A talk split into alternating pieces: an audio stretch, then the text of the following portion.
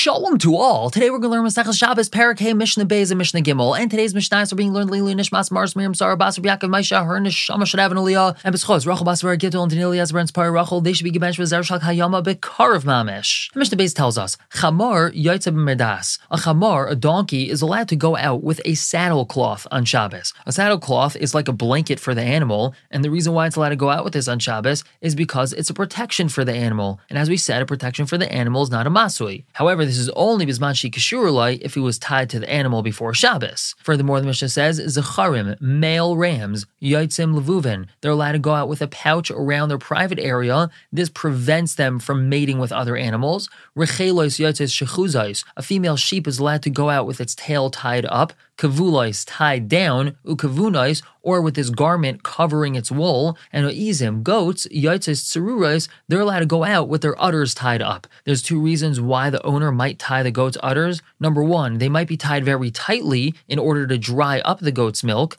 and number two, it might be tied very loosely with a pouch underneath it in order to catch milk that's dripping out. Now, Rabbi Yosi Iser Bekulan, Rabbi Yosi answers all this. He holds that all this is considered a masui, except for these female sheep going out with a garment around their wool. That's because it's considered like a piece of clothing, and it's okay for them to go out with that on Shabbos. Rabbi Yehuda, Rabbi Yehuda says, Goats are allowed to go out with their udders tied, but that's only if they're tied very tightly in order to dry up their milk supply, but not if they're tied loosely in order to catch the milk. Mishnah Gimel continues, What is an animal not allowed to go out with on Shabbos?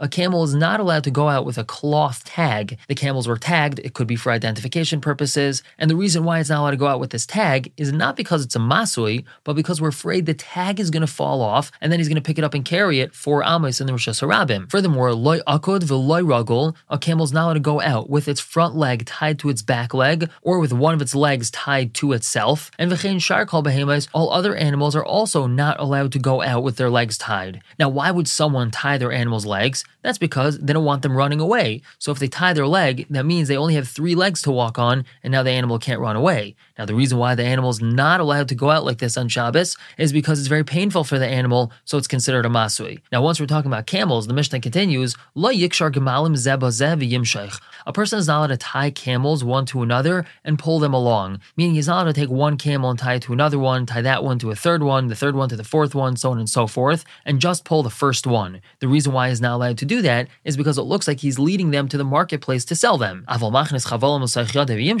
He is allowed to take each of the ropes tied to the camels, put them in his hand, and then pull them. That's because since he's holding each individual rope, it doesn't look like he's taking them to the marketplace. Now, when he's doing this, he has to be careful. As long as he doesn't wrap these ropes around his hand, then he's okay. The problem with wrapping the ropes around his hand is that some of the ropes are wool, some of them are linen, then he's going to be over the Isser of Shatnez of having wool and linen wrapped around him. But as long as he doesn't do that and he pulls all the ropes together, that would be okay. We're going to stop here for the day. Pick up tomorrow with Mishnah Dalid and Perak Vav Mishnah Aleph. For now, everyone should have a wonderful day.